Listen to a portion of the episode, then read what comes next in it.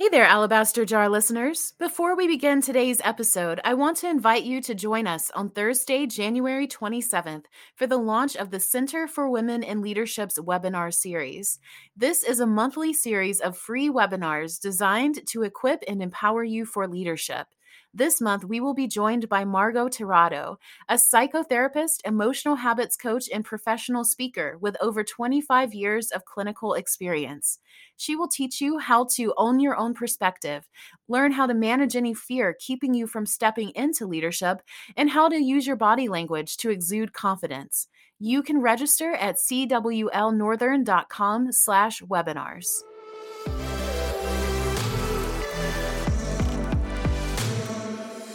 Welcome to the Alabaster Jar, a weekly conversation where we take on current issues impacting women at the intersection of faith, theology, and ministry.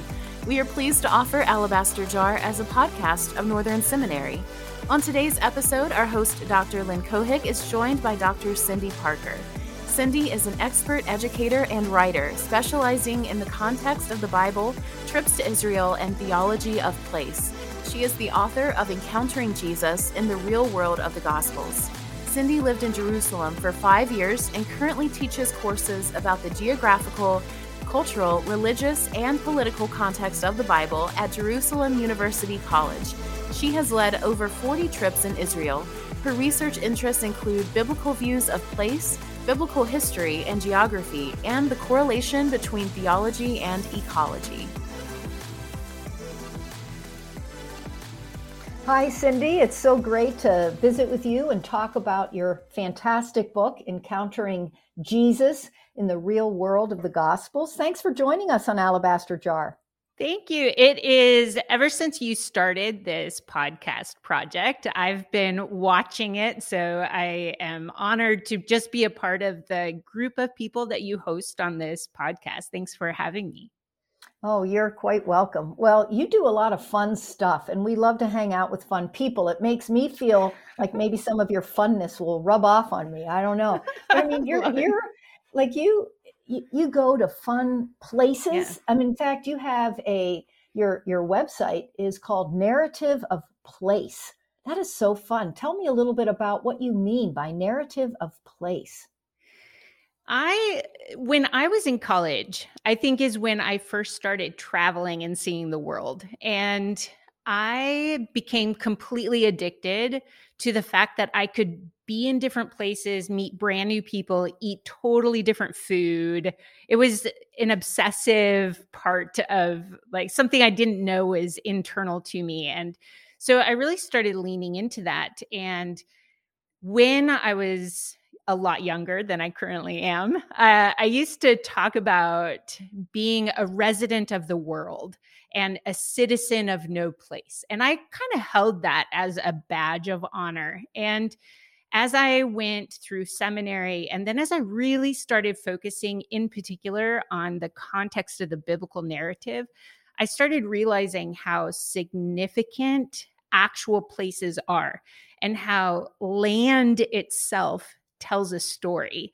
And I was focusing on the Bible, but it's true everywhere I I go. The land, the nature tells a particular narrative and it in and of itself influences the people who live there. And I started realizing that for me to claim for myself this identity of not being a citizen of any one place, I was denying land the ability to to hold me as a part of a community. And so just as i've you know grown up and matured and studied and been very particular to look at places i started realizing how important the stories are that are held in land itself.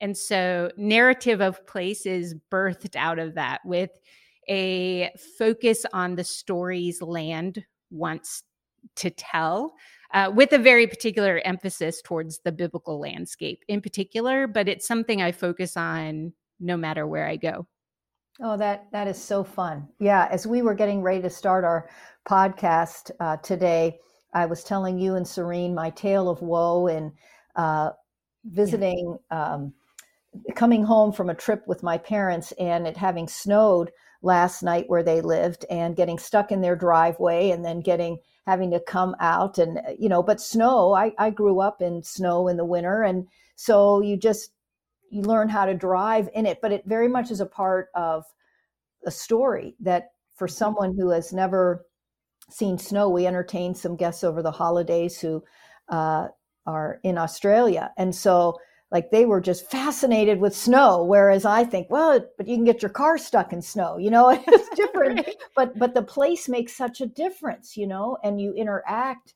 uh just that i'm just using an example here of weather but the yeah. it it uh yeah it it's a it's fascinating. You did a lot of we're going to talk about the new testament primarily uh today but you did a lot of your uh, dissertation work on the book of Deuteronomy. Yes. So that which really has an emphasis on land. Do you want to just tell us a little bit about how that informed your your study of Deuteronomy and place informs how you think about your place today in 2021? or 2022. oh my gosh, yeah, sorry, sorry. Oh yeah, I'm going to be doing that for a, for a couple of months probably.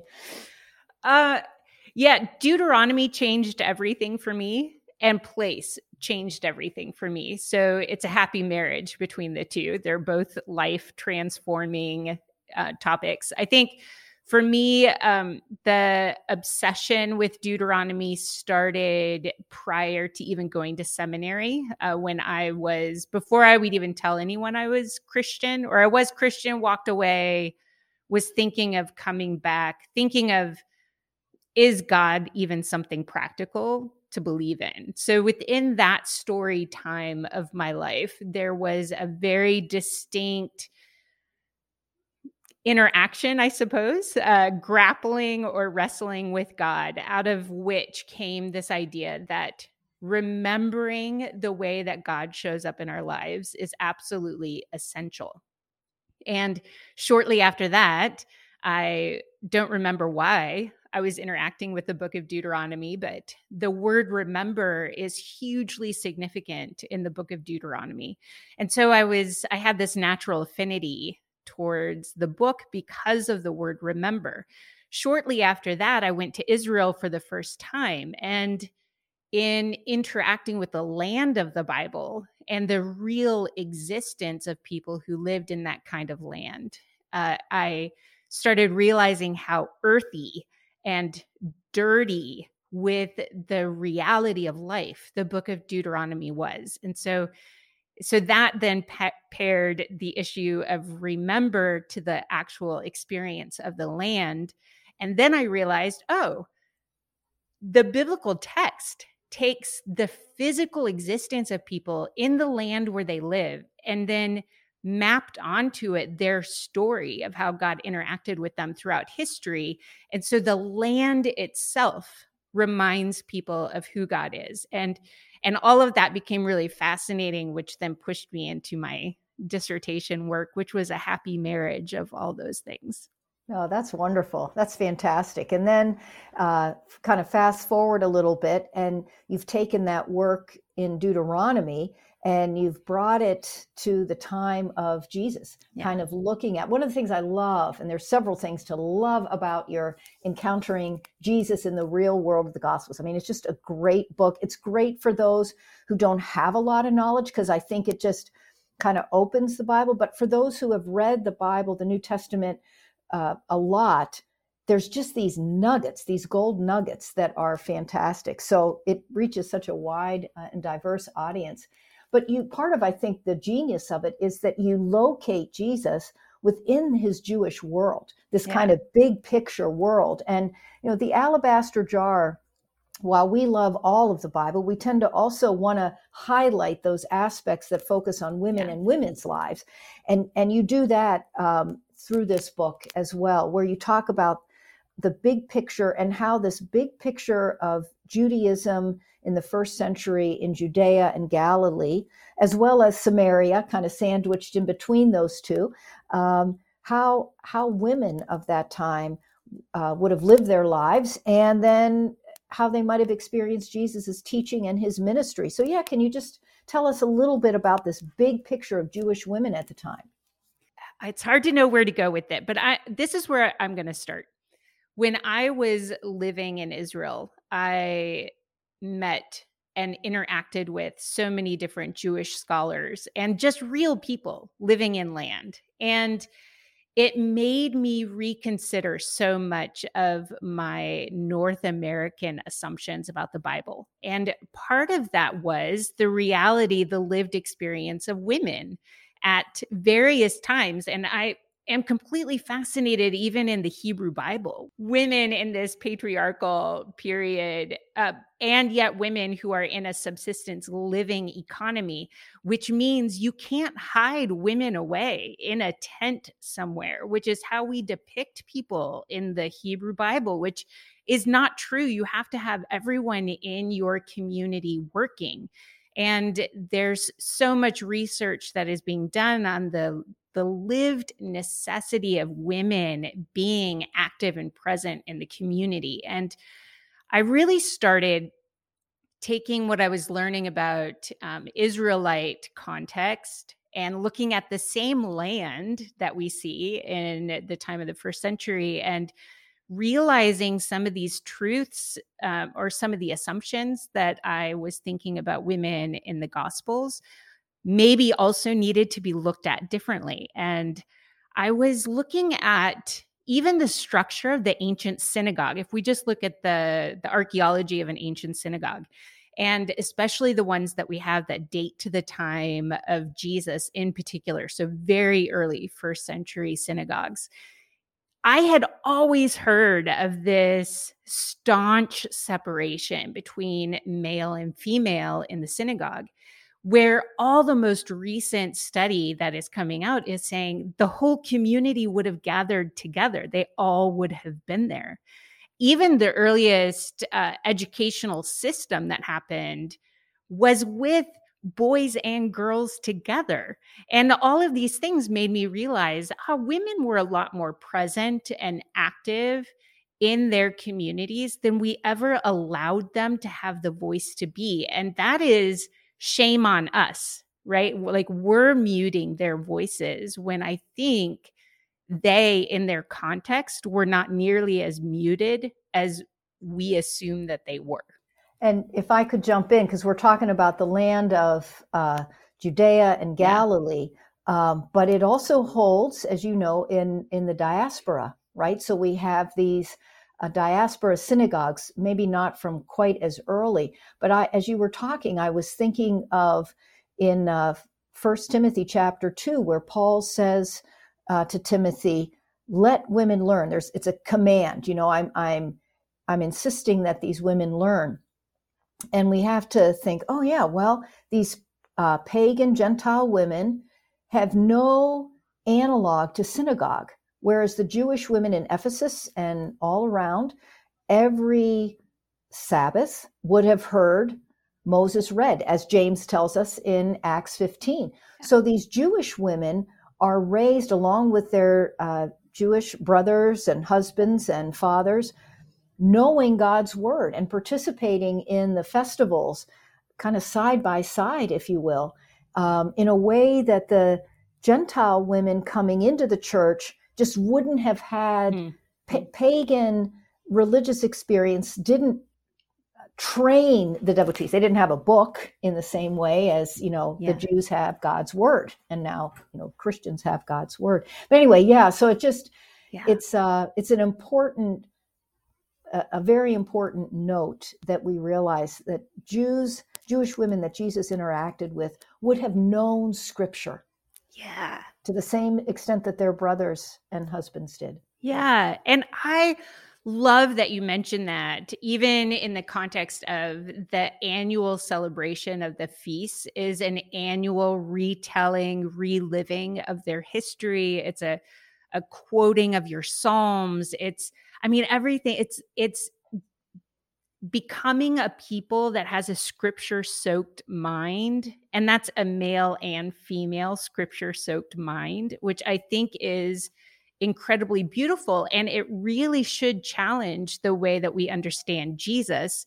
in his interaction with the people of the community because again one of the assumptions i grew up with was everyone hated the women jesus was the lone jewish male who honored women.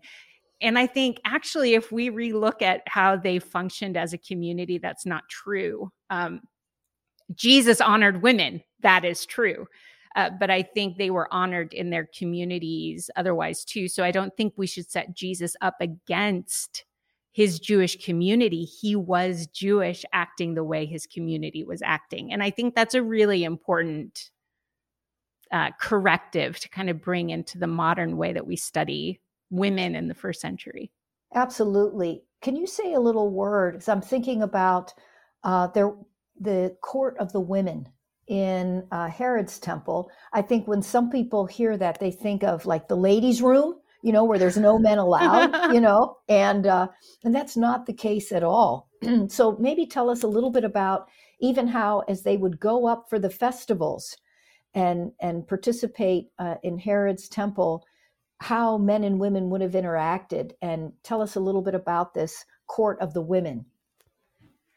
That's a great question, and uh, to a certain extent, I'm like, I don't know. I'm on the podcast with you. You should tell us more about that. But I will say, like, everything about going to Jerusalem to the pilgrim, like participating in the pilgrimages, um, participating in a mikvah, like actually doing the ritual immersion. This is a male and female are doing it together. The ascending up to the temple platform, which is a completely separated space away from the profane space, the regular, normal space of the city of Jerusalem, is open to everyone male, female, Jew, Gentile. Even the fact that you could ascend up into this sacred place and then getting closer to the temple. And it, this is something I'm not sure people realize unless they've gone to the or have spent a lot of time either looking at maps and drawings of Herod's temple complex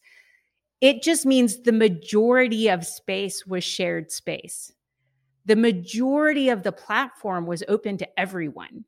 So, male, female, Jew, Gentile. It's only when you get a lot closer to the building that you start to have the division where it's Gentiles can't pass. And then you're in Jewish space, but it's still an all inclusive space until you get to the part where it's now priests, only priests can go. And so there's something about just recognizing the temple doesn't like Herod's temple with the court of women doesn't come out of nowhere. It's built on this tradition of the tabernacle, the first temple. Now we have a second temple, and the spaces become more and more elaborate, but the same designation of space is holding true, where you have the place where God's people can gather together before God and then we're going to separate it into a much smaller space where then the priest can go, and even smaller space where it's just the high priest can go during certain times of the year. But yeah, I just the the all inclusive nature of who gets to approach the sacred God um, is one that maybe we just don't focus on enough. That's right. That's right. And I think one of the reasons it sometimes slips through the cracks for Protestants is that we don't have a lot of categories for purity and clean and unclean. Yes. But as you mentioned, sacred, you know, it's so much a part of things. And yeah.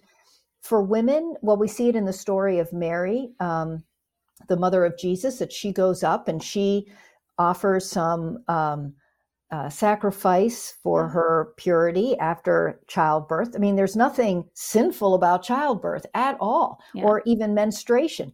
But there, there's levels of purity and impurity, and there's also on the man side, and also for married couples. Yeah, um, there's, a, you know, after the marital act that they are rendered impure until the sun goes down. So, the, and that stuff, that's just not part of our Protestant vocabulary. And so, again, the spaces yeah. then become kind of confusing. We only have the category of sinful or not sinful, but a lot of times it had more to do with sacredness relative to yeah. a space of purity. Yes. Yeah. And I think that whole idea of we we render pure or clean and unclean as filthy or sinful, which is not, it's like, it's just you have a human body that does weird human things. And how can you stand in front of a sacred, fiery, burning, majestic, amazing God, you know, when your body is kind of falling apart? So it's just creating this space for, like, can we recognize who we're getting ready to go stand in front of? And can we do all that we can to just be pure, as pure as we can in a finite body? And even just with the beginning of Epiphany, as we, we're currently entering into this um, time and thinking of Mary and Joseph going to the temple and Simeon and Anna, I'm remembering that even these laws of purification, there's a little bit of grace built into it. It's 40 days after giving birth. It's kind of a, a, a built in recognition. This is almost a traumatic thing your body is doing. Give it a little bit of time to heal and then go and tell God how grateful you are. You just made it through this thing called childbirth and you're alive. And I think that's amazing. Yes, yes, absolutely. Absolutely. And there's a sacredness in blood, as we know mm. uh, in the Old Testament. And uh, and I mean in God's word. Yeah. So I think that also uh, is. You're right. It just time and again God reminds us to embrace and celebrate our bodies. And uh, yeah, well, you mentioned uh, Mary. We've uh, uh, talk a little bit about Mary. Could you you just um, dive into? I don't know how else to say it. You dive into the birth narrative um, and kind of uh, well, some of my you know dearest held beliefs are just shattered. What can I say? no, You're welcome. You, no, you set you set us straight in a wonderful way. The, the whole story of of how Jesus came to to earth in the form of a baby, right? Um, just takes on a whole lovely complexion uh, in your telling. So let me ask you this: What do we get right, and then what do we need to know to better understand this birth narrative? I think we get right that Mary was young. So, and that they that Mary and Joseph traveled uh, quite a long distance. We get that right. Uh, we get the location of the birth right. Um, and that's almost it, to be honest, in terms of. You, it's like shattering, you know, I, know. My, I don't know what to do with my nativity scenes now, you know? um, yeah, I really want to employ several people in Bethlehem to re- redo the nativity scenes that they're selling people to be a little bit more accurate to the time and place. But what, and again, this is another one of those recognizing the role that women play in a community is Bethlehem at the time was an unwalled town. So bigger than a village. It's bigger than Nazareth, but it's it's not a walled city like Jerusalem was. Jerusalem only being about five or five and a half miles to the north of Bethlehem. But that changes everything. It puts us into a town context where everyone knows everyone. And the idea that even the fact that people are traveling to Bethlehem for the census, or there's a, a family, Joseph would have shown up and been like, I'm Joseph, Ben, you know, I'm son of, son of, son of, here's my lineage. Everyone would go, We know you. We and this is the same in Bethlehem today. When you talk to the Arab families who are living in Bethlehem, they all know who everyone is based on their last name. So you give someone a family name and they're like, oh, okay. So your family is so and so and so and so. These are your cousins. Right. And I, so there's something about like it's anachronistic to kind of say how it is today is how it was in the Bible, but there is, there are ways it's reflected. And I think in Bethlehem, Mary and Joseph showing up, people would have understood who they were, what family they belonged to. And the fact that it is an unwalled small town, everyone's looking out for everyone. You have to show hospitality. You don't, you can't stay there unless someone has opened their home to you. So even this idea of where did Mary and Joseph go? Where is Mary when she's giving birth? She's in someone's house because that's the only place you have to stay.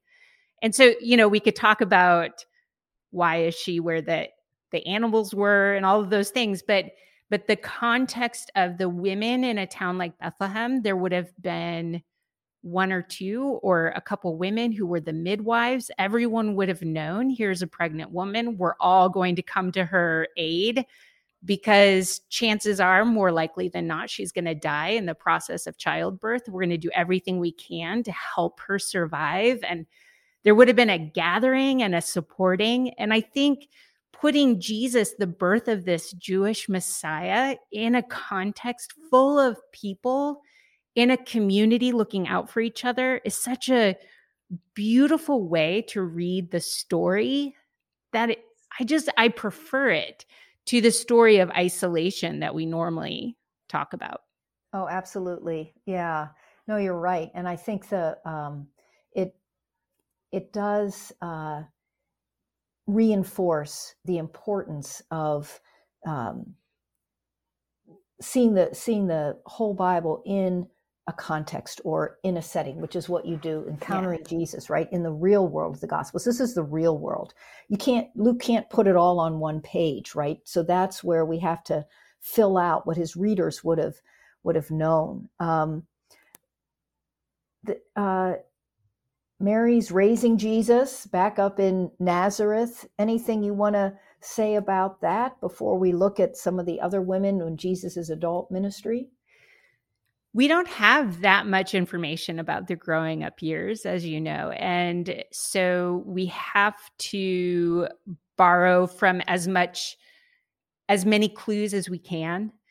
One of the clues I love to borrow from is the land, because I think the land has a story to tell. And the idea that when you are standing physically in Nazareth, you are on a ledge and you have this tremendous horizon line and the horizon line is holding on to stories. And when i imagine jesus and mary and joseph in location in nazareth for all the years none of the gospel writers really tell us much about you can infer you can imply that Mary and Joseph are actively telling Jesus about his past, what story he belongs to. And his whole entire landscape around him is helping to inform his identity. So, who are the great prophets? Well, on your horizon line, you have Elijah and Elisha stories, both that are held just by the shape of the land. There are stories of kings, of Saul and his sons who died on Mount Gilboa. And all of these landscape clues just beg for the imagination, the sacred imagination to go, like, surely Mary took her kids out to the ledge. You know, I always imagine like this great picnic or just let the boys scamper or something, you know, just let them climb rocks and do what boys do. But there's always going to be a what can we learn based on how God showed up at this point in time? What can we learn about how God showed up at this time? What is our storyline? What are we hoping for? Where are we hoping to go? What are we anticipating God is going to do? And I always imagine because the parents, the book of Deuteronomy would tell parents it is their responsibility to teach their kids. And so the whole foundation that Jesus has for who he is and what a Messiah is supposed to do is coming from his parents. And that would be a Mary and Joseph combination. That's right. That's right. And Jesus takes that that teaching and he draws uh, as he starts his ministry he do- draws disciples around him yeah. including female disciples yes right you know uh, mary magdalene fascinating character another person that I think in the history of interpretation, we've made a couple of big mistakes in understanding her. Yeah. Yeah. We've been very uncompassionate towards yes. her. Yes. Which is unfortunate. Yeah. What are some of the things that you find most annoying uh, when people get wrong? Oh, about about her in particular, I think the conflation of the stories of the woman who is unnamed in the Gospels who Jesus interacts with and casts out demons. And we kind of this unclean woman. And then we conflate that with Mary Magdalene. And right. we, conf- if I could jump in just for our listeners, that would be uh, Luke chapter 7, right? Yes, Oh, with good. the Pharisees. Yep, yep, Yeah. where she's unnamed and all of that. And then very beginning Luke 8, where Mary Magdalene has said seven demons have been cast out from her. And you're right. Yeah, they're those two are conflated. And now somehow the sinful woman of uh, chapter 7 becomes Mary Magdalene. She's never able to shake that. Once that Yeah. joining has happened, that conflation has happened, like she's not able to shake this sense that she's somehow sinful. And the idea that the sinful woman, for whatever reason, in a lot of biblical interpretation, it's almost like the only sin that could possibly be is prostitution. Right. Like, Yep. At what point is the only sin a woman can be guilty of prostitution? Like, and that too is something that just really bothers me in terms of the filling in the blanks with something that is a bit anachronistic and maybe not even correct in interpreting things in the real world that they happened in. So so those things drive me crazy. Oh yeah, yeah, me too. I I find because what happens also then is that in the case of Mary Magdalene, the biblical text itself that talks about her is actually silenced. Like we don't hear the fact that she was one who uh, supported Jesus's ministry out of her earnings. In fact, what happens when people notice that, but they're working under the assumption that she was a prostitute, then they say, well, those are ill gotten gains. You know, and you think, oh, wow, now you're tying yourself up into knots because Jesus is taking uh, ill gotten gains, you know, from someone he shouldn't take money from. I mean, come on, you Yeah. know, that's it. It's uh, not a very carefully thought through interpretation because we're we have this template about what women can and can't be. Yeah. And clearly Mary Magdalene, having been healed, is a devoted follower and Yeah. wants to give her money as well as her time to Jesus. It's just that simple. Right. It's I would be really curious what you think about that. This is a, an idea I've been playing with related to her. So, uh, Mary is from Migdal, which is on the western side of the Sea of Galilee, in the political region of Galilee, and that that town, or even the name, has this Hebraic undercurrent of tower, strong tower, and I almost wonder if Jesus calling her like Mary Magdalene, if she isn't Mary, the one like a strong tower. And you know, like maybe, I don't know, this is conjecture and I'm kind of just fishing to see what you think because Jesus gives uh, adjectives to several of his followers. You know, we have the sons of thunder, we have Peter, we have all these other disciples who are given adjectives. So why not Mary, the strong tower? which I need to play with that idea a little bit more, but I think it's endearing and kind of a great claim about who she is and what her character is. No, absolutely. Well, and right off the top of my head, I think of her encounter with Jesus uh, at the tomb as he's Yeah. raised and speaks with her, and she is then sent as an apostle to the apostles, right? Yeah. Um, a messenger with this great good news. Um, and and so the early church certainly valorized her in that in that message. And you know she so here's another one of my pet peeves. I've said it before on the podcast but i'll just say it again. When people talk about how jesus was abandoned by all his disciples at the crucifixion and i think Mm. uh excuse me. I think there were some women there who do count as disciples and Yeah. also john. Yeah. but uh, so that would be another place where she cer- certainly put herself in a situation where she could face harassment and not, if not worse, there uh, by staying with Jesus at the cross. Oh yeah, strong tower certainly fits from a character standpoint. yeah. No, that's fun. That's Yeah, fun. yeah. That, that's good. Um, Mary and Martha. Got to ask you Ah. about Mary and Martha. They, oh, they, I love them, and yet I do you know, too. They Yeah. sometimes get the short stick end of the stick in interpretations. I'm I'm getting ready to write about these two and so I've been dwelling on them a little bit. Plus I'm a sister. I have two sisters who are amazing. We get along really well. So I imagine there are some people who know us who would be like Carrie, Cyndi, and Lisa. the, way that we always go Mary and Martha. Like for Yeah. some reason they always are clumped together.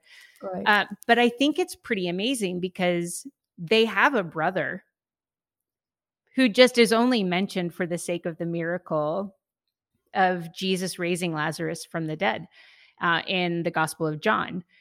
Otherwise, it's not that Jesus is going to Lazarus's house. He's going to Martha and Mary's house.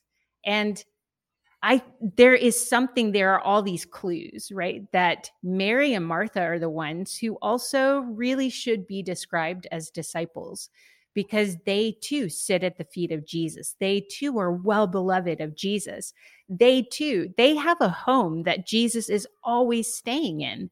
During the passion narrative, Jesus goes back and forth, back and forth between their house and Jerusalem. And how amazing is that? Like in one of the most significant, arduous, crazy weeks of Jesus's life, getting like walking purposefully towards death, his place of hospitality is the house of these two sisters. Um, not Lazarus's house, Mary and Martha's house. And I think that there's something incredibly beautiful about just recognizing the fact that they too, in their own way, are supporting Jesus and his ministry, are avid disciples of his, are sitting at his feet and learning from him. And uh, you know i don't we we can't write them out of the story they need to be there because the gospel writers are putting them there well and i think of martha declaring uh, what the Pharisees taught, which was uh, resurrection, bodily resurrection. She believes in that. And Jesus saying to her, I'm the resurrection and the life. Mm. You know, a profound theological truth, so profound. Yeah. And it's spoken to her. They're having a conversation, and he thinks she's going to understand this. Yeah, you know, and she she does as much as anybody can prior to Jesus's uh, resurrection. Yeah as we finish up this wow this time has gone so fast but i it I wanna, can't be over I, well, well we'll have you on again right because okay, we'll have yeah, to talk more about uh, all the good work that you're doing but um, just in closing if you as you've been thinking about mary and martha um, and i'm so excited to read um, your your final um, words on this but just kind of as a preface for us what are some of the things you think we could be doing today uh, in the church um, that that model better the attitude and, and the demeanor of Mary and Martha? Hmm. There's I have I have a lot of thoughts trying to come forward all at the same time. So I'm going to try to put this in order uh, that makes sense. But one of the first things that comes to mind is even when we do texting now on our phones, it's hard to read the right intonation into someone else's voice. So sometimes you're like, ooh, are they mad at me or not? Like you can't quite tell. When I think of the story of Mary and Martha and Martha being upset because Mary is sitting at the feet of Jesus and this interaction that Jesus and Martha have, sometimes I think we've gotten that emotion incorrect. We read Jesus almost as a rebuke against Martha, like, why are you so busy? Right. We we have all kinds of studies of Martha where we're like, oh, don't be busy like Martha, study like Mary or something. But then we don't always mean that. We don't always allow for women to sit at the feet of Jesus. But I read that so much more compassionately with Jesus going, I see, I see how you feel the pressure of of needing to provide the culturally correct amount of hospitality. But don't be obsessed with what you feel like you have to do. Be obsessed with who I am.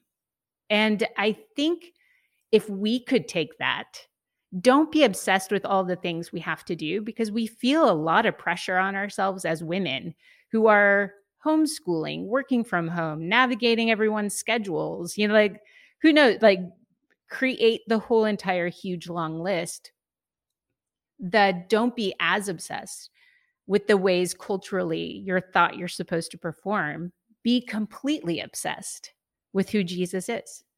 And I think there's something really beautiful about taking on that challenge.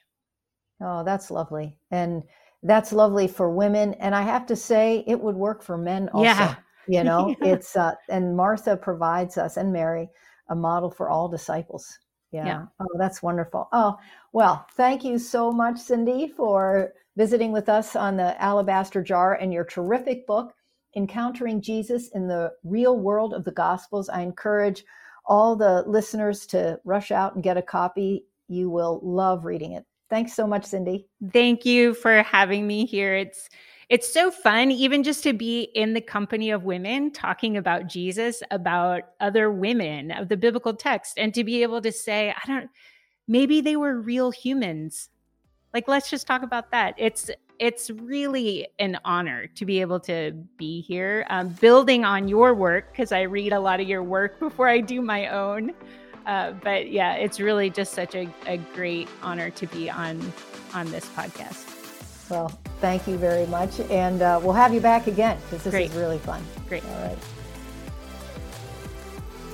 Thanks for joining us on today's episode of The Alabaster Jar. If you enjoyed our conversation with Dr. Cyndi Parker, you can find a link to her book, Encountering Jesus in the Real World of the Gospels, in today's episode description.